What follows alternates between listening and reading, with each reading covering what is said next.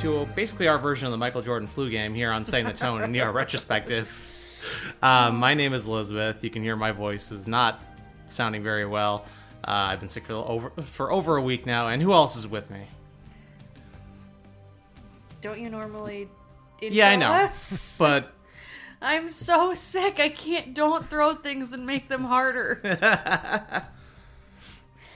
Lauren, how Lauren. Lauren, how you feeling? I'm great. I'm getting what Lizzie had last week. It's a miracle we've made it to Mike tonight, fam. And Daniel's also Yeah, here. and, and not and, and not sick. I'm the one of the three. I'm the last man standing. But, Uh, but Nurse Jen is sick. Yes, Nurse Jen is sick. Uh, I think Lizzie is passing things through the Zoom uh, realm, and it's Which is funny because we didn't actually record last week, so we didn't have a Zoom thing for me to no, pass but we anything but we through. I think recorded the week before, and I think you were just a, a symptom asymptomatic carrier at that point. Like Look, I blame I blame CM Punk. He clearly just released a biological agent Save at the. Chicago AEW show. Save it for the lounge. Okay, sorry. Anyway, uh, today we're, you are. Today we're going to talk about season nine, episode eighteen, which is titled "Finders Keepers." The episode aired on April third, two thousand three. Lauren knows going on that week twenty years ago. Hold on, I'm changing it to my old lady Zoom on my Google Doc. Uh, God, this is a great one for me to do while I'm Yeah, sick. of course, yeah, Uh, it's, a, it's a weird headline week this week. And so it begins. Following months of threats, protests, and lies, a U.S. led coalition group launches an air and ground invasion of Iraq. Despite a major reason for the war being to destroy Iraq's alleged weapons of mass destruction, zero evidence was ever found that any unaccounted for weapons of that capability had been produced by Iraq since before the Gulf War in 1991. Cool. So many awesome things. In Clearly, in better news, um, at WrestleMania 19 in Seattle, Washington, the main event saw Brock Lesnar defeat Kurt Angle to win the WWE Championship. We'll let Daniel talk in way too much detail about the event now. rude, but also like. Uh, this is commonly cited. If not, if it's not WrestleMania 17, this is most. I would say most frequently cited as the best WrestleMania of all time.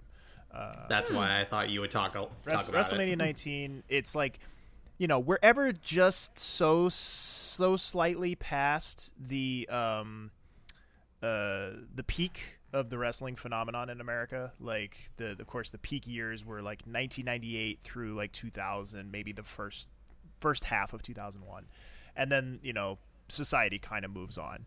And so this is like I think the last gasp of that of like you're st- it's still mainstream popular enough that, you know, they can get it, which is it's weird to think of now because now WWE is such a like uh just an entity. Like it's a it's a it's a brand unto itself kind of like Disney where like they can fill big football uh, stadiums and like huge arenas for WrestleMania every year but it still doesn't have I feel like the cultural like No, the cultural significance that it did at this time.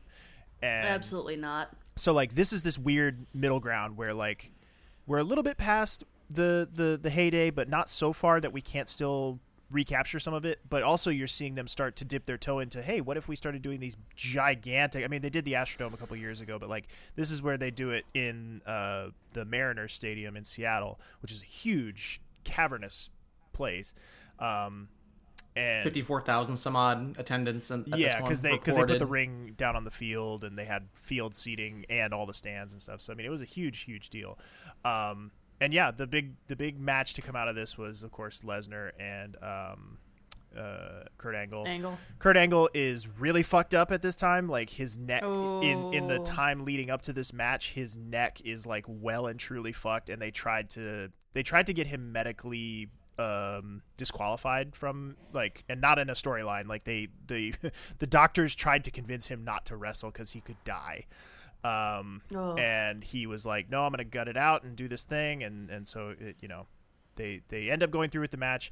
The big moment, of course, is towards the end. Lesnar decides that he's going to do a shooting star press to impress the the audience and uh, make a make a big WrestleMania moment, and he lands square on his fucking gigantic head uh, and almost kills himself.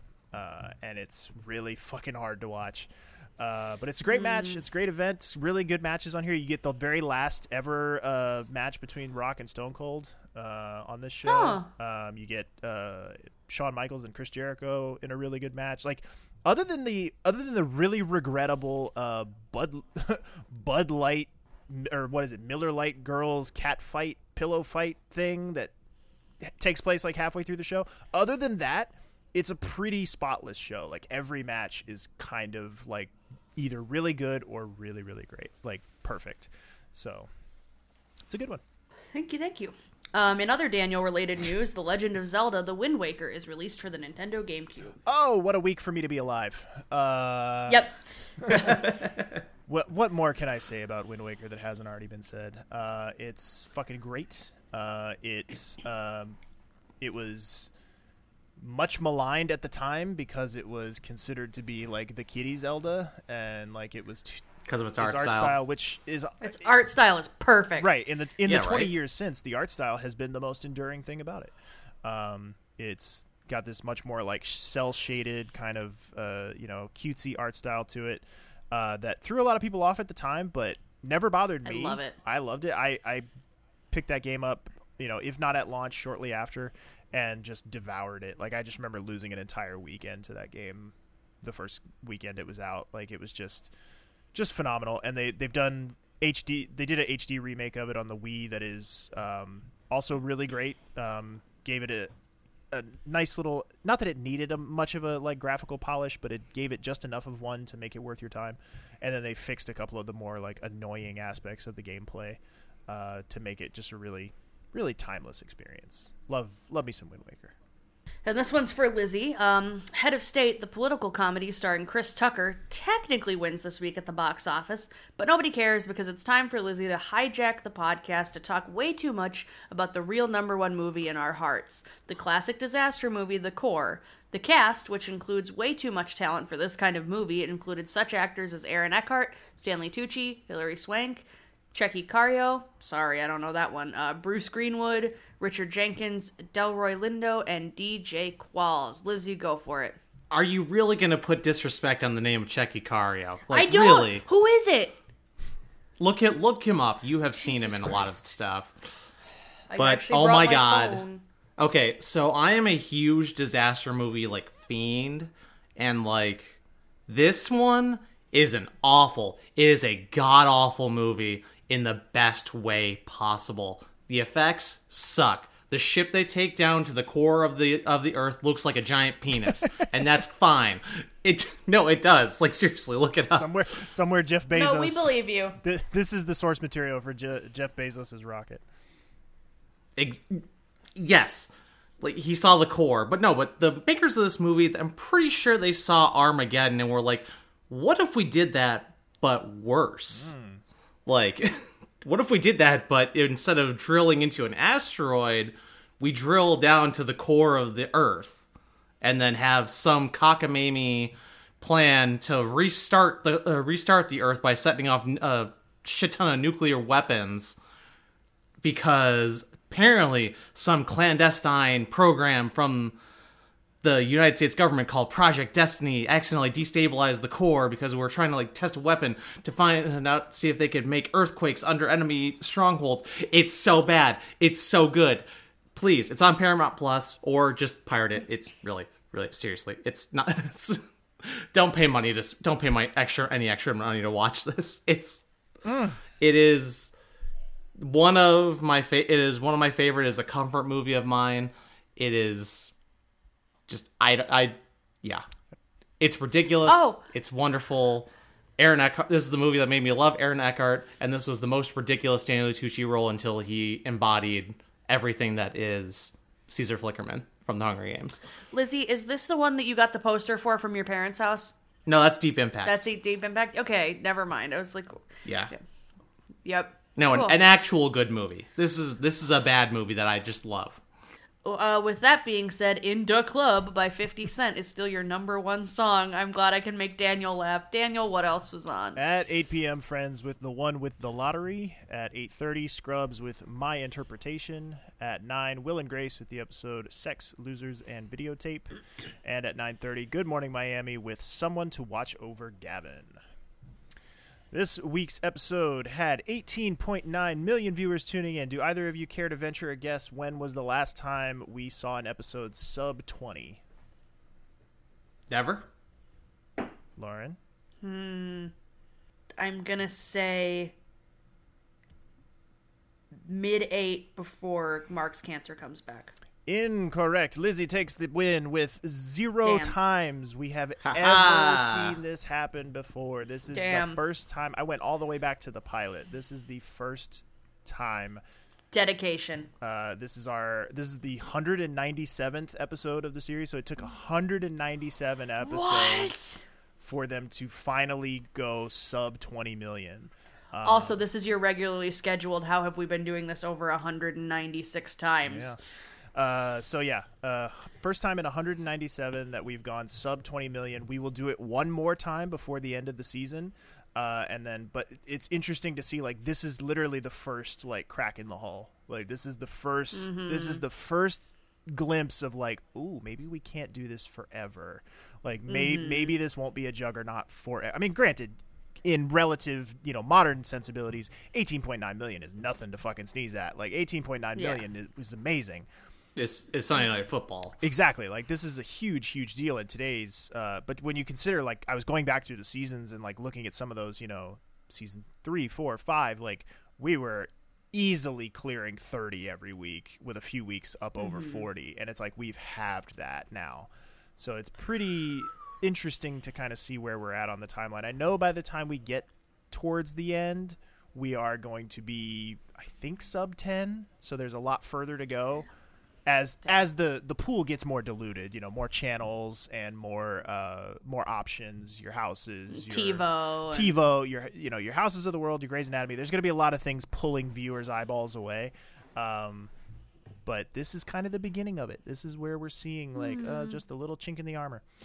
Um, we are directed this week by Babu Subramaniam, doing his third out of three. Last time we saw him as a director uh, was Jake's favorite episode, the horse episode from I believe that is season six, five or six. Um, and of course, uh, obligatory shout out to uh, Mr. Subramaniam, who does in fact follow us on Instagram. Uh, so shout out to him. Uh, written by Dee Johnson, doing her 12th out of 19 as a writer. Previous ones of hers from this season include No Strings Attached, Next of Kin, and Dead Again. Wonderful. And uh, well, this is the Romano show this week. So oh it's my on- god, it sure is. Yeah, so our previous one was brought to us by Romano. But it's a very weirdly paced episode, so we only have two audio clips. Uh, this first one's pretty much going to be everything through to the intro, to the intro, which will will come in with bangs. But um, Carrie's we start off. Carrie's moving into Romano's office when Romano interrupts her as she's starting to unpack her stuff. That was a gift. From a grateful patient? Grateful girlfriend. I have a few meetings with department heads later, otherwise, I would have waited. Oh, yeah, of course. I'll have all this sent to your home by week's end. Dr. Weaver, Yep, maintenance is here. send him in. Happened to Brenda. Had to let her go. She seemed unwilling to make the transition. Centered right above the backs of the chairs and at museum level. Oh, museum level. Always hated the Impressionists. Look, it's a lateral move, Robert. All that sugarcoating of the truth. Believe me, it wasn't my idea. Dr. Anspaugh thought it might be a good interim step. That's strange because this little power play smacks of a certain estrogen based malice I've grown all too familiar with over the years. You know, I really wish you'd try to appreciate the fact that we're trying to do you a favor here. what you're doing is bending me over and driving it up the chocolate highway, let's be honest. You're a one handed surgeon, Robert. Not to mention a human resources nightmare and a lousy administrator who's burned more bridges than you've ever built. You're lucky to have options at all. Oh, you're suggesting I have some. Yes, you do. You have three. It's this, it's teaching, or it's out.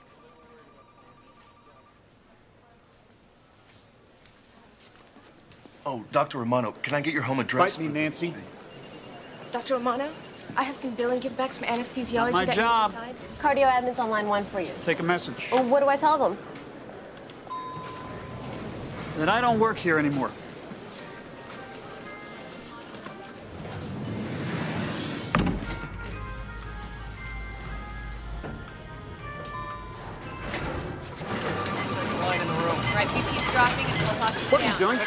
I'm taking Mrs. Tucker an x-ray. That's what orderlies are for. Park training and go help someone drain an abscess. Yeah, but I got You're a med student. You're not doing scut. You're not doing squat. Hey, green card. I want all your performance evals by day's end. Why? Well, I want something to read when I'm on the can. Why do you think, Igor? You're on my hit list. Who supplies the nurse's scrubs? Allied. Switch to Lindemans. They hug booty better. The hell are you looking at? Oh, hey, hey, hey, everybody. Great news. Pinata out in the parking lot. Andale, They're here andale. for one of their kids. Yeah, well, they need to stop having kids. Clear them out or you're fired. What? Let me rephrase that. You're fired. You can't fire nurses. Just did. Hey, pituitary boy. Talking to me? Yeah, I lost my arm, not my olfactory nerve. Six security on the bum taking a crap over there, and get me a list of every staff member's salary, including yours. What was that all about? Meet the new boss. Get rid of this coffee machine in here. You losers can pay for your own Java. Whew. I can't decide which. Uh, I can't decide which one I like better: uh, green card or pituitary boy. I, th- I think pituitary, a pituitary boy. boy. Less racist. Yeah, it is. Yeah, yeah. It's you know, it's racist, but it's like it.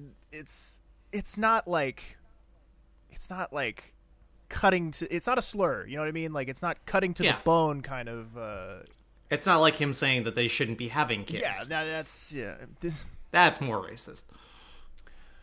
Oh boy. I- But God, but welcome to the ER chief, Dr. Romano era, folks.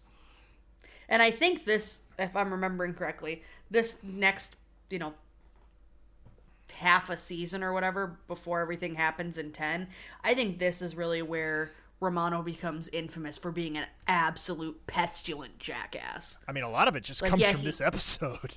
Well, yeah, but I'm just saying, like, you think about, like, yeah, he's disagreeable early on and he's vitrolic and whatever, but, like, this kind of shit that happens here on out as he becomes more and more bitter, Mm-hmm. this is really what I think people remember him for. And Especially like, no. after he cuts his losses with the arm, Yeah. so to So speak. speak, yeah. It's kind of like how Malucci, so much of his stuff was colored by his departure.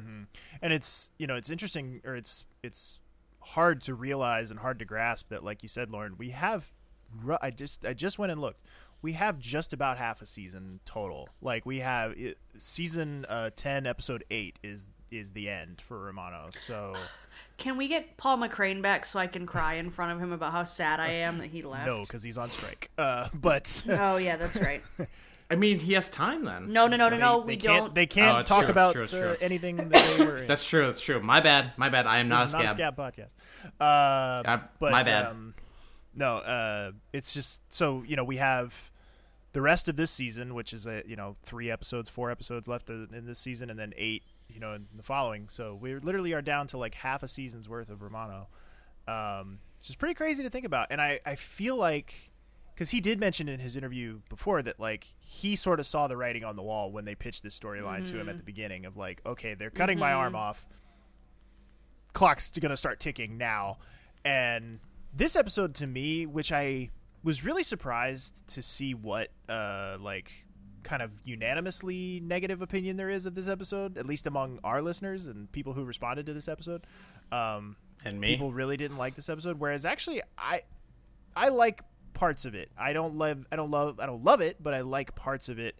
And i think there's a like we've said many times before in other episodes there's a kernel of a really good episode in here. Like there's I Absolutely. yeah, I'll say this. I I enjoy it for what it is. It is not a masterpiece, but I I enjoy it for just how ridiculous it is, and we'll get into. It. But there does but there does sort of feel to me like an element of them cranking up the heat on this character just to like burn him off like it, it sort of feels like they've made their, they've made up their mind that that we are you know about a half season away from getting rid of romano so we might as well just really crank it up and really make you hate him so that you're not going to miss him when he's gone and that's kind of where i feel like their heads are at at this point I mean, also, if you were in the situation that he was in, wouldn't you be super pissed off Oh yeah, that's why I don't really have that much of a problem with some of the things he says in this episode. Are they reprehensible? Sure, but I think you also have to take in mind, keep in mind, and, and keep the context of like, dude is literally watching everything he's worked for his entire life fall apart in front of him, and it's because of something that was completely out of his control. Like, he didn't.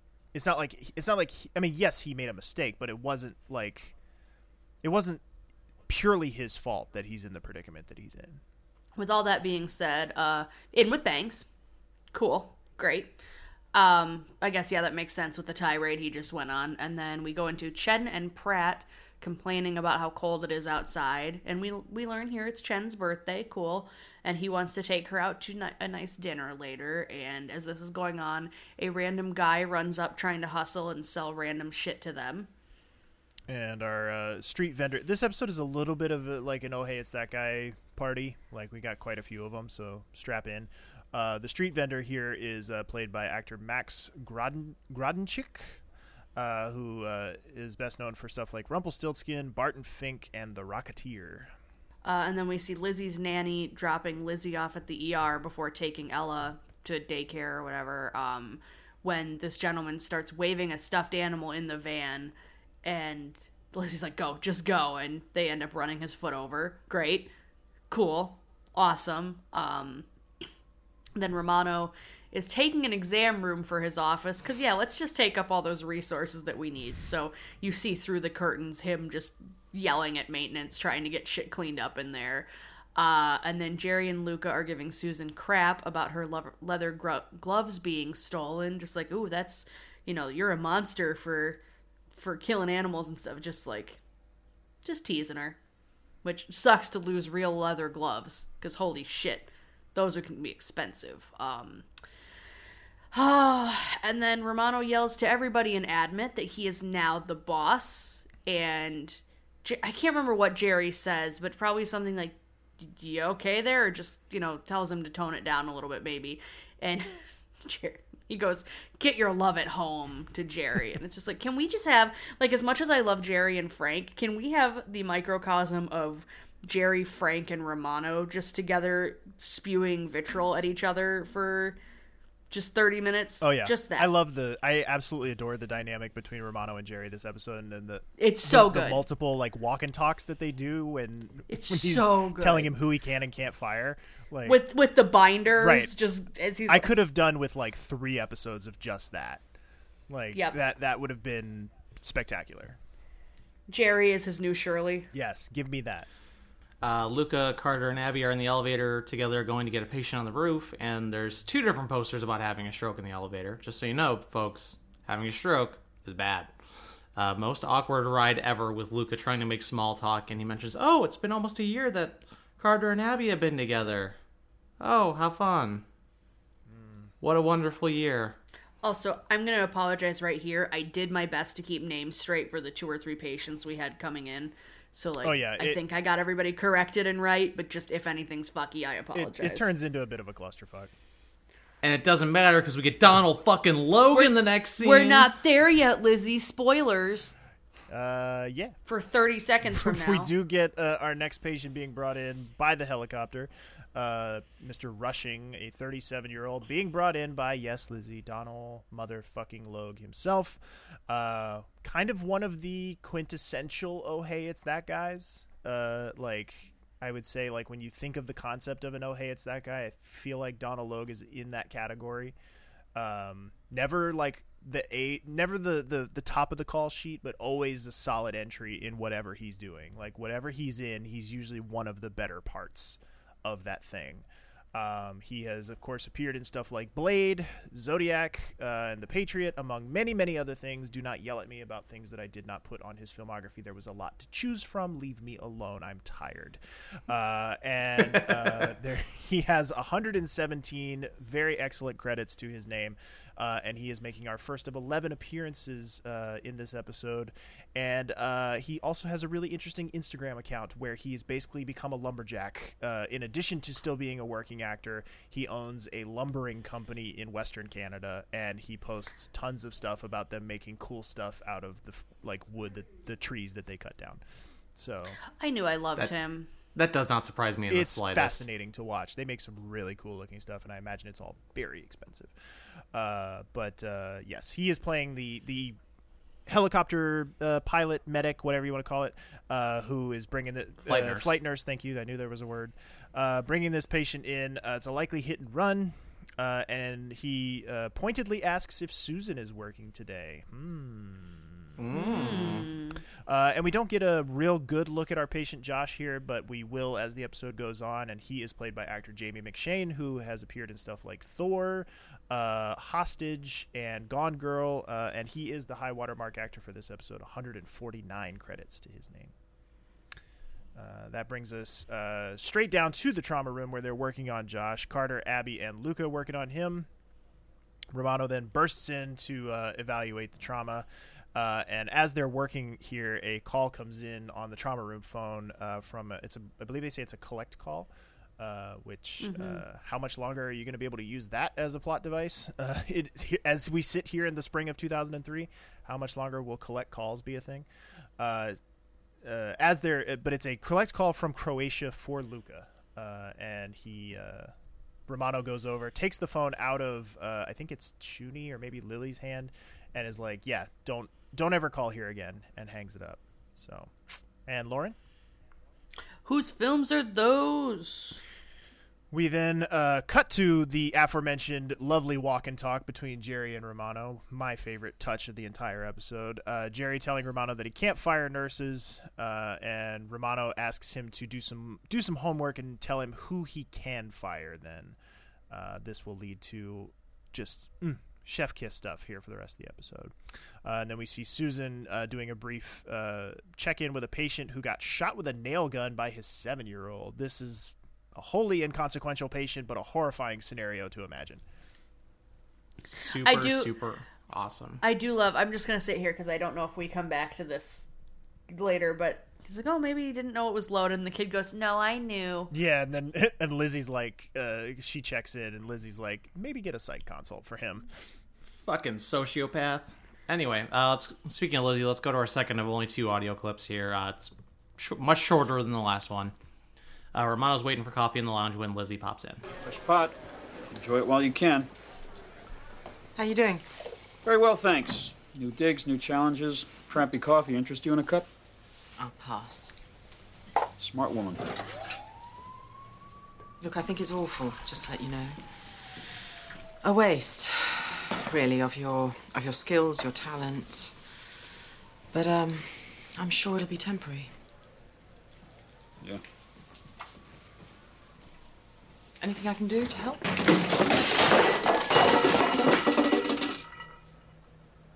You could shoot me now. I really just wanted it for that last line. The delivery of it is so good too. Right, and and that's the- Because if there is this there is this uh, deep dark melancholy undercurrent of all of his vitriol this episode like and i feel like that's the part of this episode that is missed and is uh, not explored heavily enough like how much he is covering up how upset and depressed he is with his anger and his like just general surliness. Like even by Romano standards, he's pretty pissy this episode. And I feel like if they'd have delved just a little bit deeper into into scratching below the surface there and digging into just how desperate and how how much despair he's feeling, I feel like we could have had an all-time great episode here. And I also want to point out here for dorks at home, uh, there's a Rockstar Studios sticker on the locker on the lounge. This would have been excuse you, I'm a I'm a dork in your home, and I noticed this. So this Okay, but you're also not the audience who didn't have this discussion with me when we watched the episode. But Uh, so this is 2003. Three. So what are we what's what's new in, We are post uh we are post uh three in Vice City. Okay, but San Andreas hasn't come out yet. So Yeah, who, San Andreas who in is- that is office in development. who in that office do we think is playing uh, Vice City? Like oh, absolutely, Luka. yeah, that's true. He 1000%, 1000% He Luka. does have a PlayStation, so uh, it makes Yeah. sense that Luka would be the one, and that he would be going home and like running over sex workers uh, in a fictional Miami. oh, absolutely, one hundred percent. Love that game. Those remakes are terrible, though. Don't do not spend your money on those. Yeah, I wasted money. Bad, just real I bad. de- I I detest Grand Theft Auto. Um but then we go back to our likely hit and run. Josh, he had no drugs or alcohol in his system and he still had his wallet with him. So we're going to continue trying to see what might have happened there. Uh, Abby asks Carter if he knew anything about the Romano coup, which he did not. Uh, Carter runs into Kerry though at admin, and she passes off some of the admin projects to him.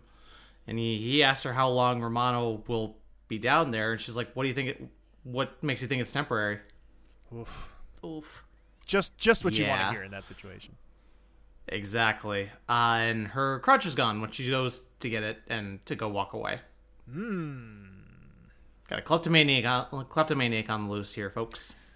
Then we uh, go out to the ambulance bay. Abby asking Susan if she has any plans, uh, and they see Luka talking on the phone out there, uh, presumably following up on the collect call from earlier. Uh, we find out that a woman he knows from med school in Croatia has a very sick patient and decided to call Luka in the trauma room. in, it's a very I don't know. It's it's kind of a flimsy uh, plot device in my opinion. It's oh, it's so flimsy. It's very flimsy, but uh, we will certainly find out more about this as we uh, go along. Uh, the ambulance shows up with our next patient, Nikki Broomer, who uh, fell while running and suffered a shoulder dislocation as well as a possible rib fracture. Uh, both Nikki and his girlfriend, who's accompanying him, are uh, oh hey, it's that people. Nikki is played by actor Bodhi Elfman, who appeared in stuff like Mercury Rising, Enemy of the State, and Collateral. And Nikki's girlfriend, much more recognizable to me, she's played by actress Crista Flanagan, who appears in stuff like Mad TV as a cast member, uh, the TV series Hello Ladies, and shout out to the Innocent Ladies, uh, Mad Men. Uh, where she plays one of the secretary pool, I think, in the early seasons. Um, like her face is very recognizable to me, and I'm sure uh, one of those ladies will be happy to correct me on who exactly she plays. Um, but I know I recognized her. She's one of two Mad Men alums in this episode, so uh, we'll keep keep our Oh. eye out for the other one a little bit later. Uh, but we see uh, our street vendor. We go back inside. We see our street vendor from earlier trying to make uh, sales in the phone room, which we haven't seen the inside of in quite some time. Uh, the phone booth room over to the corner, over by the admit desk. Uh, Pratt calls him out on it and tells him to take Tylenol every few hours and get the hell out.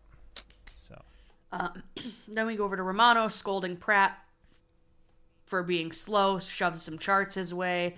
He scolds Susan for ovulating, and that's why she's slow, of course. Um, Gallant for being too slow in general, and he makes a very, very awful um, mockery of a mentally disabled person here. If you grew up in the aughts, you know exactly the type of sound he's making here. And I just put in our notes, oof, nope, nope, nope, nope, nope, um, as he continues to berate Gallant with this mockery and fuck Romano. Normally I'm on his side. He gets his season whatever MVP award revoked, not MVP, most improved award revoked. He has undone all the goodwill with that one moment. Uh, but then Carter sticks up to him and is like, my dude, what the fuck? Like, maybe, maybe try actually being a boss instead of just bossing. So Carter Carter very much is like, you know, normally it's for chief resident, me, to handle case assignments and things like that with med students, like tries to put a buffer on there. Mm. Tries, try as he might. Oh dear, there's no, there's no protection from full frontal Romano this episode. Oh, oh, oh, what a God. what a horrifying mental image. Uh, Chuck shows up again looking for Susan, and she's working on Nikki and trauma, uh, and about to relocate his shoulder with Luka and Abby, and he's going for through some wors- Versed withdrawal. And oh yeah, Carter's like, oh yeah, I got a guy out here that says he's your husband, and she gets the goofiest grin on her face, and is, yeah, that's him. Whoops. and ex- excellent face between her, her and Abby. I this is you know fast forwarding way too far in the future, but uh, I I've always been annoyed by the fact that they make that throwaway line in the in the finale uh, about s- the possibility that that Susan and Chuck maybe don't work out.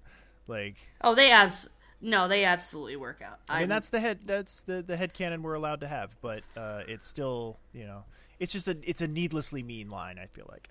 Uh, yeah. Throwaway line be damned. This man nurses their child. oh god. Literally. Oh god, Ch- I'm cannot so, wait I'm for- Best so comedy glad. bits in the entire I'm series. So glad he's here. I love him so much.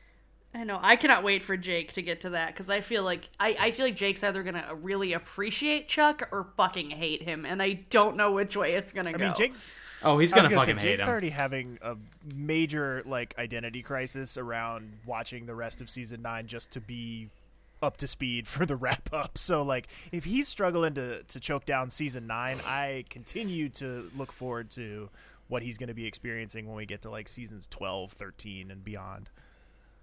Uh, he just might not MC for us anymore. Is really what's gonna happen there. Oh no, he's gonna. Uh, but then um, Abby and Susan are in the bathroom, and we learn that she's getting the marriage annulled anyway. But just they just met, and they were gonna get burgers, and it was great and cool. Yeah, they, just they met the s- burger. they met specifically during the Vegas vacation that her and Chen were supposedly going to be taking Yes. during at the On the plane on the plane. Thank you, The yes. vacation. And they ended up going to get burgers. The burger place was a drive through chapel, and it seemed like a great idea at the time.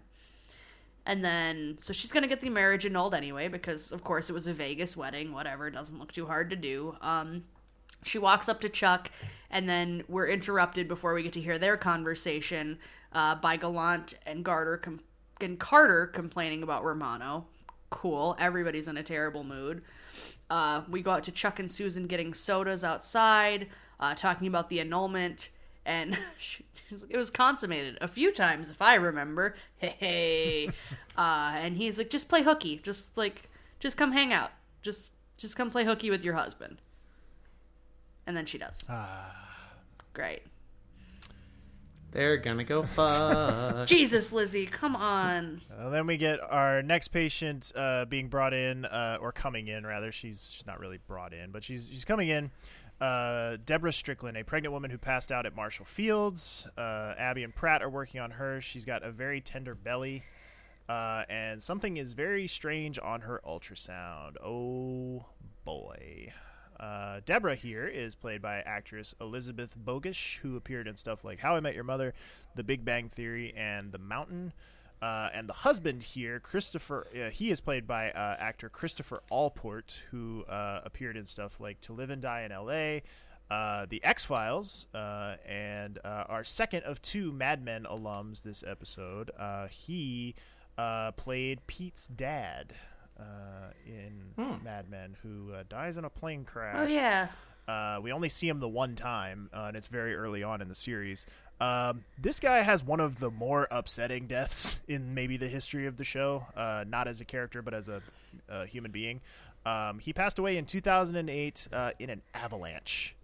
Uh, he was, uh, yeah, Whoa. he was killed in an avalanche in I think Colorado. Um, yeah, not not my favorite way uh, when I'm if I'm like brainstorming ways to go. That's uh that's one of the one of the ones at the bottom of the list. Like not a not a great way to go. But um, we are then also introduced to a new surgical resident, Dr. Wu, Linda Wu, uh, who has no clue who Romano is. She just started uh, yesterday uh, and is wholly unimpressed with Romano. Uh, Dr. Wu here is played by actress Smith Cho, who appears in stuff like Norbit, Meet Dave, and Fired Up, and this is her only appearance on the show. So don't get used to doc- Wow. don't get used to Dr. Wu. Well, because she gets chased out, as we all see shortly. Uh, Luka and Lizzie are talking about his colleague's tricky shunt patient in Croatia, and he's trying to get a team together to donate time for the surgery and figure out how to pay for the procedure himself. Uh, Lizzie comes in to look look at Deborah after Romano scared Linda off. And Romano's like, "I'm down here less than a day, and I'm already sta- starting to hate surgeons." Hmm. He see he gets it. Hmm, hmm, He's already fitting in. Oh, God. I'm sorry. Just Gallant cannot catch a break this episode. So he approaches Romano and corrects him on the directions that Romano gave him earlier in the day. He's like, You told me to do this, and actually, that's not the treatment used anymore. And Romano just fucking shouts him down, does not let him get a word in edgewise. And, um, just, just nobody's nobody's having a good day. Romano's having a terrible day, and Dr. Romano in the no good, very bad day, making everybody else's day worse. Just, but this very much reminded me in in a much less melodramatic way of when Alan Alda was on, mm-hmm. and they and they were talking about some of the moded treatments he would have prescribed. like here it's just because Romano has been so out of emergency and like day to day that he wouldn't think about that. Whereas you know with Alan Alda is just because he's so much old school. But I just thought of that when it's like how how people dealt with Alan Alda compared to how Romano reacts when he's corrected. So just little thing there, but yeah, he is not having it. Um, and then to cheer him up, Jerry does tell him who he can fire. And Daniel, Yeah, we got a fun little Easter egg here. So the those of you will uh, who have been with us for a while will remember our very first cast and crew interview, all all the way back in I believe June of 2020.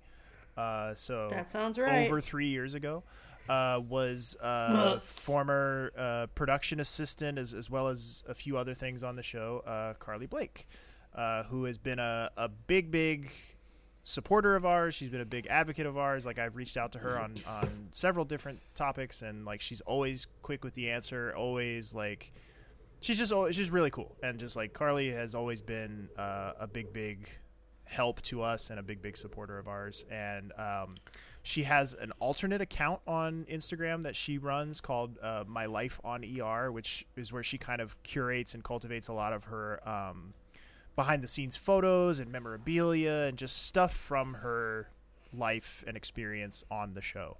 Um, we are still about a year or two away in the timeline from Carly starting in her official capacity on the show um, as like a, a, a production assistant and like you know back back backstage crew person on the regular. Um, but in this particular episode, both her and her dad make appearances as background extras. Um, I and she documents this in one of the posts on that Instagram account um, that this was like a, a special thing that her and her dad got to share, um, being extras in this episode. Um, and so I of course had to make it my mission to try to scope them out in this episode. I think I found her dad, but I was less confident about it uh, than I was about hers. Uh, hers I, I caught for sure. Um, so if you're watching this particular scene here um, of Jerry and Romano, it's a little two shot of them at the admit desk, uh, just kind of chatting and, and Jerry going over who Romano can fire. Uh, if you look from the left side of the screen, going from left to right in the background, there is a uh, there's a, a orderly slash nurse in light blue scrubs with very curly bushy hair uh, about shoulder length hair, and uh, I am 99.9% sure that is our very own Carly Blake making her first uh, first on camera appearance on the show.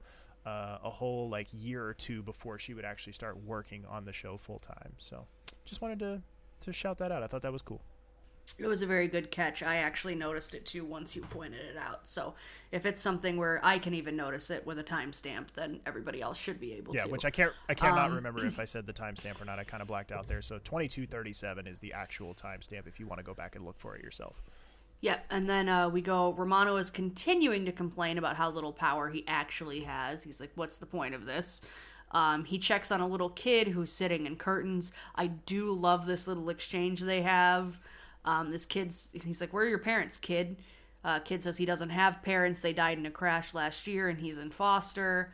Um, and as this is going on, Carter asks Jerry if he can see all of Romano's patients before they're dispoed today, just to make sure none of them are improperly treated based off what he heard with Gallant. How uh, how did you feel about this kid? Because I felt like watching it, I was like, this could go either way. Like this kid is He he's fine. towing a, a precocious line that Lauren could really uh, nail him on. He's fine. Susan runs back and apologizing for being gone. Carter gives her her charts and gets her up to speed, and Carter congratulates her on on getting hitched. On her nuptials. And then we see we go back to Romano working with the uh, the asthma kid. Uh, he asks has to ask Abby for help about what they do for soft asthma, uh, and the kid uh, agrees with what he says, but says that he needs the adult dose. Love it. Uh, Luka then uh, apologizes to Abby for the small talk earlier, uh, and we hear that Josh is starting to come to, and he says uh, when he comes out of his uh, comes out of his not coma, but like once he regains consciousness, says that his kids are still out in the middle of nowhere. Dun dun. I guess this was the this is probably the stinger uh, thing that they probably would use for the promo Mhm. of like a race against time to save missing children. Somebody r- pointed out, and I cannot for the life of me remember where it was, but somebody pointed out uh, that th- we've had this string of episodes this season that have had like you know the squishy the squishy stretch where it was just like Mhm. the episodes are very ho hum and like whatever you know and there's there's always this there's always one patient or always one thing in every episode that you go like huh that would have been interesting to follow up on or like this seems out of place and somebody pointed out that like they thought that it was possible that the network maybe pushed them to include more like gotcha type moments or more like stuff they could use in trailers and promos to to pull people Mm. in and that this was something of a like protest by the writers to be like yeah we'll do it just to give you your your your trailer moment but we're not going to make it a focus of the episode so it's could could very well be Uh, Carter's talking to Deborah as they get her set up for a T- CT scan. Uh, the baby was a surprise, uh, but she's going to need a nephrectomy uh, because she has a tumor bleeding on her kidney. And Carter was like, I guess Romano was right about one thing today. Boof. Buh. This only gets worse. Oh, yeah. I do not want to be the one to talk about the rest of this. This only gets worse. Um, but then Luka is asking Josh about his kids so the police can start looking for them. Uh, Romano pops down, asks if Josh is stable yet. Luka says he's holding him so he can wait for his kids to get there, to which Romano's like, that's not our fucking job. Put him up in med and wait for him there. Like, get him out of this trauma room. We need it.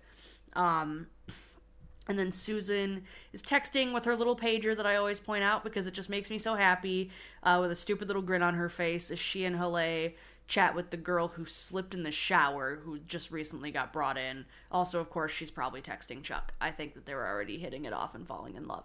Um, and then Pratt is on the hunt for a present for Chen and he runs over to the street vendor who had his foot run over earlier in the episode and we see the gentleman using Kerry's crutch which I don't think this ever gets resolved Oh, no, this episode doesn't. like they never they never they never call her him out on having it uh and then Romano just rudely swipes a handful of Chen's cake before they even sing or do candles. Like it's not even cut. He just reaches in and just takes a handful, which is such Ugh. chaotic evil um, energy.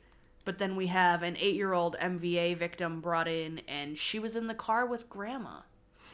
Great, cool. Such happy, wonderful times this episode.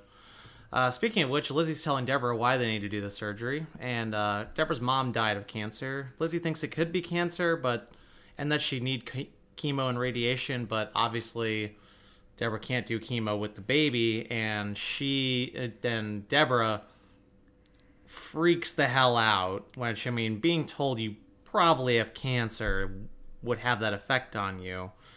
Uh, she says to have everything removed at once because she wants the chemo. She wants to live. She wants them. She wants to have an abortion. Yep. Super Right, 'cause happy. this A Wonderful day. Everyone's having a beautiful, picturesque day. There's clouds outside, sun shining. this episode needed more. Uh, we see go back to uh, the eight-year-old from uh, the previous scene, who uh, we then see her grandmother singing to her. Uh, kid's name is Pilar. Sh her eyes are occluded. She's suffering from blindness. Uh, Susan and Abby are talking about the girl being in the front seat. Uh, grandma says she just wanted to make the girl happy, so she was in the front seat. She got hit with the airbag, and that has caused her blindness. Don't put your kids in the front seat, fam. They they make make car seats for a reason. They make put put your kids in the back seat. Just just do it. Um, we then see uh, go back and check on Nikki. Haven't checked on him in a while. His girlfriend's giving him an injection, and Susan and Abby walk in and catch it. And Susan starts to protest, and then is basically just like, uh, "Just put him on a monitor. At least somebody around here is happy." Which is such a mood.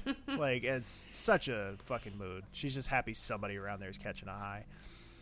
Uh, and then uh, we see Kerry telling Lizzie that they can't help Luka's Croatian patient. Uh, Lizzie asks Kerry if uh, she's as concerned about Romano as Lizzie is. I forget. So, like, is this where we drop the the the Croatian patient deal, or is like, is there more to come on this? Like, are we going to follow up? There's there more to come on like, this. in this episode, or are we going to follow up on it? In, Not in this Okay. episode. No, I think we're okay, gonna get some follow up because I was later very concerned as I was watching. I was Yeah, like, is- "Are we literally just gonna bring up this very flimsy uh, patient thing and then just This whole thing is part of part of why Luke ends up in all Africa. right, that makes sense. That that makes total sense. Like I said, my my, my muscle up to. memory is really failing me on on season nine. I just do not remember where the little subplots are going. Um, but yeah, Lizzie asked Kerry if she's as concerned about Romano as Lizzie is. Again, hinting at that kind of undercurrent of uh, despair running through the remaining bald boy. Everything is awesome. uh, Jerry's continuing to teach Romano how evil he actually can be. Uh, Carter yell tell or excuse me, Carter tells Romano that he messed up a kid's asthma treatment. Wonderful, and then they start yelling over each other, and ends with Romano shouting, "Everyone's replaceable, even you," to Carter. So clearly, Paul McCrane is in the show for the duration, and it's Carter that Carter gets that gets crushed by a helicopter. Carter has an unfortunate accident next next Yeah, season, I- right? Yeah. There were several points. Through, mostly, I should have talked about this when the when he was treating the kid, but like there were several points throughout this episode where obviously I know we're going to do a little bit of a, a you know a stretch here where Romano's in charge of the ER, but I really would have liked to have seen them commit to that. Like I really would have liked to have seen them go for it, especially once he can no longer practice surgery. I would have really liked to have seen them go f- go all in and really like commit to Romano as head of the ER and see the progression, like see him get Yeah. better at it, see him get more of a feel like he's never going to be Mark. He's never going to have that level of compassion for his patients, but there could have been like a softening of the edges of that character and like I don't know. I just would have really liked to. I think that would have made for a really interesting character arc to to see him kind of embrace being head of the ER and what that would do to him as a person. I just feel like that could have been cool. please Kay thanks um but then they still haven't found josh's kids in the wood yet um luka asks if they're asks the cops like are you doing this with search teams are you doing this with dogs like what are you doing to make sure these kids are found it's like luka calm down And the cop that Luka is chatting with here Red, is uh, played by actor Reginald Ballard, who appeared in stuff like Horrible Bosses, the TV series Martin, and Menace II Society. ooh with that little two in there fancy Mm-hmm. It's the 90s. um So you, you so you know it's a hardcore movie then. Yep. Uh, Kerry comes down, talks to Carter to see how Romano's doing, because this is her version of trying to be helpful with what Lizzie asked. And Carter says the guy doesn't know what he's doing and he doesn't want to learn. And she begs Carter, she's like, just make it work with him. And he goes, well, what if I can't do that? And she goes, then work around him. Basically, just infantilizing him even further. Like, nope, he's a petulant man baby. Just absolutely ignore him if you have to. Great.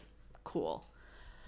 Um, now for the big plot twist. Josh's wife has arrived, and Lucas says, "Oh, he's stable, but we're but they're looking for the kids."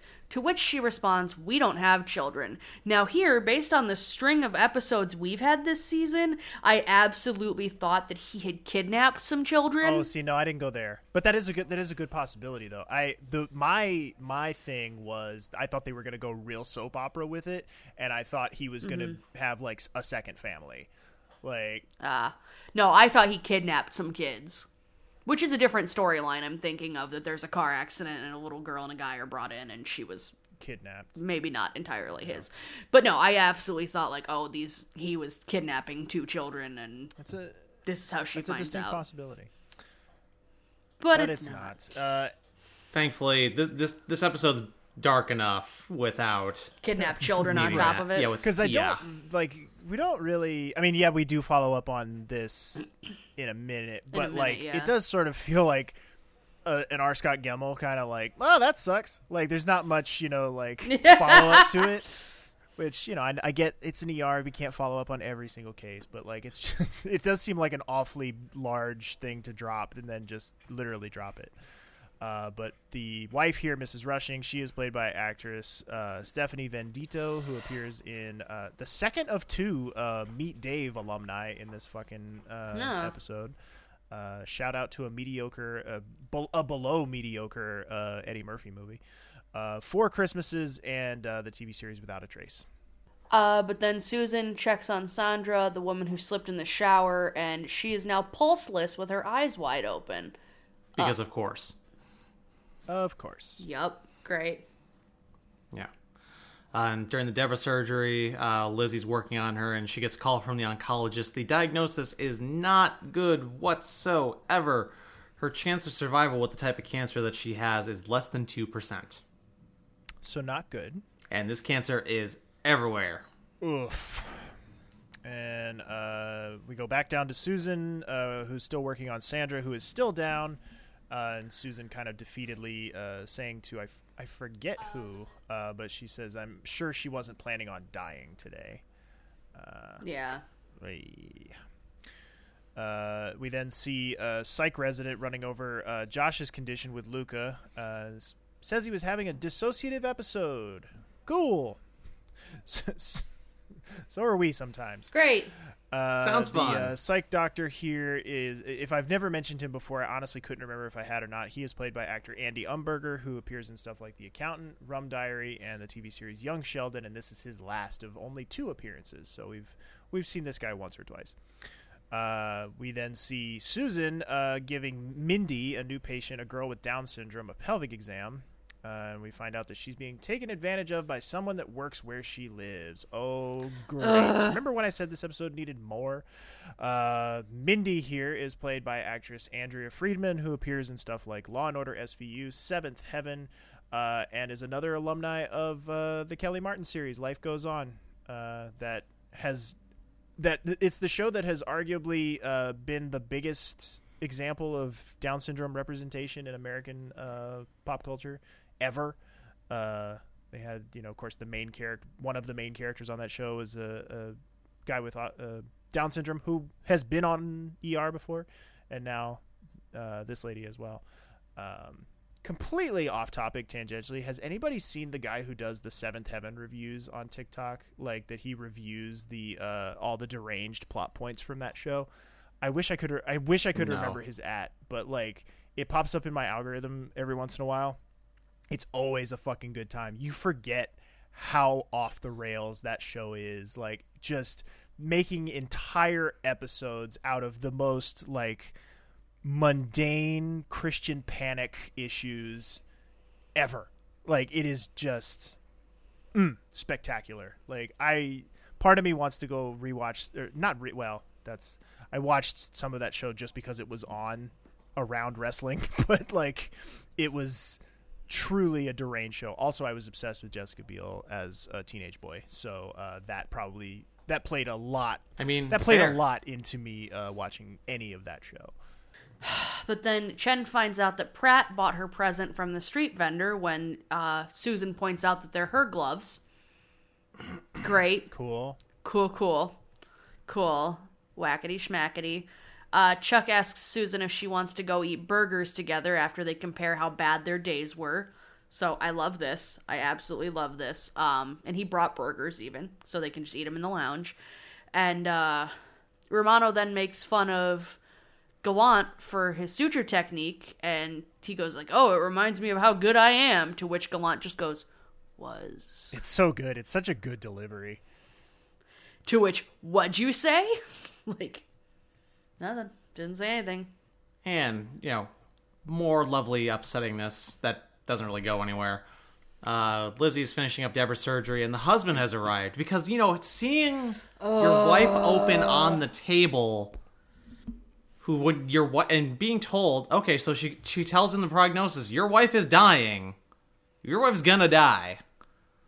And like sh- she turns around and her hands are covered in his wife's blood how is that man like still standing and not throwing up? Because i would be if not fully passed out i would be vomiting violently if that was someone i knew being worked on. Uh but corday is like oh gives him room to override his wife's choice. And she tries to fight for the baby's rights over the mom's autonomy. I don't care if if like the fact is that she has two percent right to live. That woman said she wanted it. She is still a cognizant adult. yep No, no, she is no, not no, no, simply a womb She's a person. Daniel, I'm not. do it. I, kn- am mm, not do it. advocating for this. I am not. I know. But Go are, ahead. But do are it. we ready to have the conversation about Lizzie Corday for least favorite character for season nine? Like, it's, Oh, absolutely. is- Yeah, I think is we are. Not Absolutely. her fault entirely, but I think it's a conversation that And- needs to be had. I I understand like how it's a position you would argue from because from her she's looking at it as a calculation of this woman's got 2% chance to live this baby is completely viable of course let the baby live your But- wife's going to die anyway but at the same time This it's not her fucking choice This is such a violation on so many levels that she would even consider do- doing this. Women are not just baby factories. Pass it on. Oof. Well, but that's just well, me. at least this episode ends on. Uh, uh, on something we've been waiting for for you know when when Nine when did he show up? Season four. So five five whole seasons.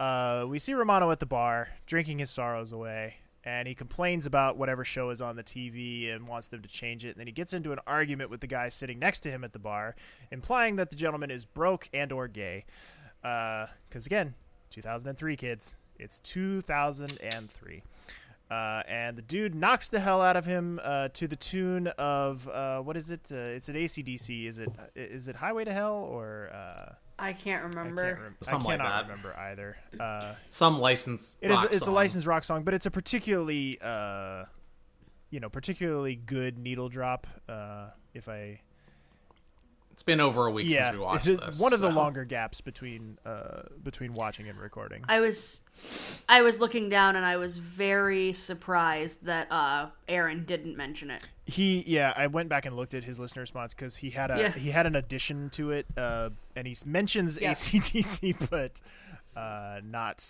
the actual song, and I feel really bad, but you know, it's an ACDC song. It's a good one. Uh, it's an excellent end to the episode as he gets his clock cleaned and finishes the episode on the floor. Um, Bleeding. a very solid episode. Highway to it is Highway to Hell. Um, Yeah. but uh, I think it's a very solid episode. I think it's an episode that, um, as we've said of many other episodes of its ilk, there is a much better episode buried deep inside here. Um, I think I would probably, I would severely dilute Abby the the triangle. I would I would severely dilute Abby Carter and Luka's participation in this episode to give more room for Romano and Lizzie to breathe. Uh, Yeah. Yeah, I want I, I want more of uh Romano and Lizzie actually talking together at some point in here. Yeah. Like I would I have want- loved a little more of that. Yeah, I want more than that 30 second audio clip because that's pretty much right. it. Yeah, it's pretty much it. And I, I want I want I want basically this this four or four way dance between um, Romano, Lizzie, Gallant, and Kerry. Like I want give me that foursome kind of dancing around each other, working through Romano. I mean, you can illustrate Romano's anger through Gallant. You can illustrate his, you know, the professional frustration through Kerry. You can get the emotional aspects through Lizzie, advocating to Kerry and work. I mean, there's there's a lot you can work with there, and I really, you just don't need the other three in this episode. You really don't. Like you really you don't need uh, Luka that much. His storyline doesn't really go much of anywhere, at least in this episode.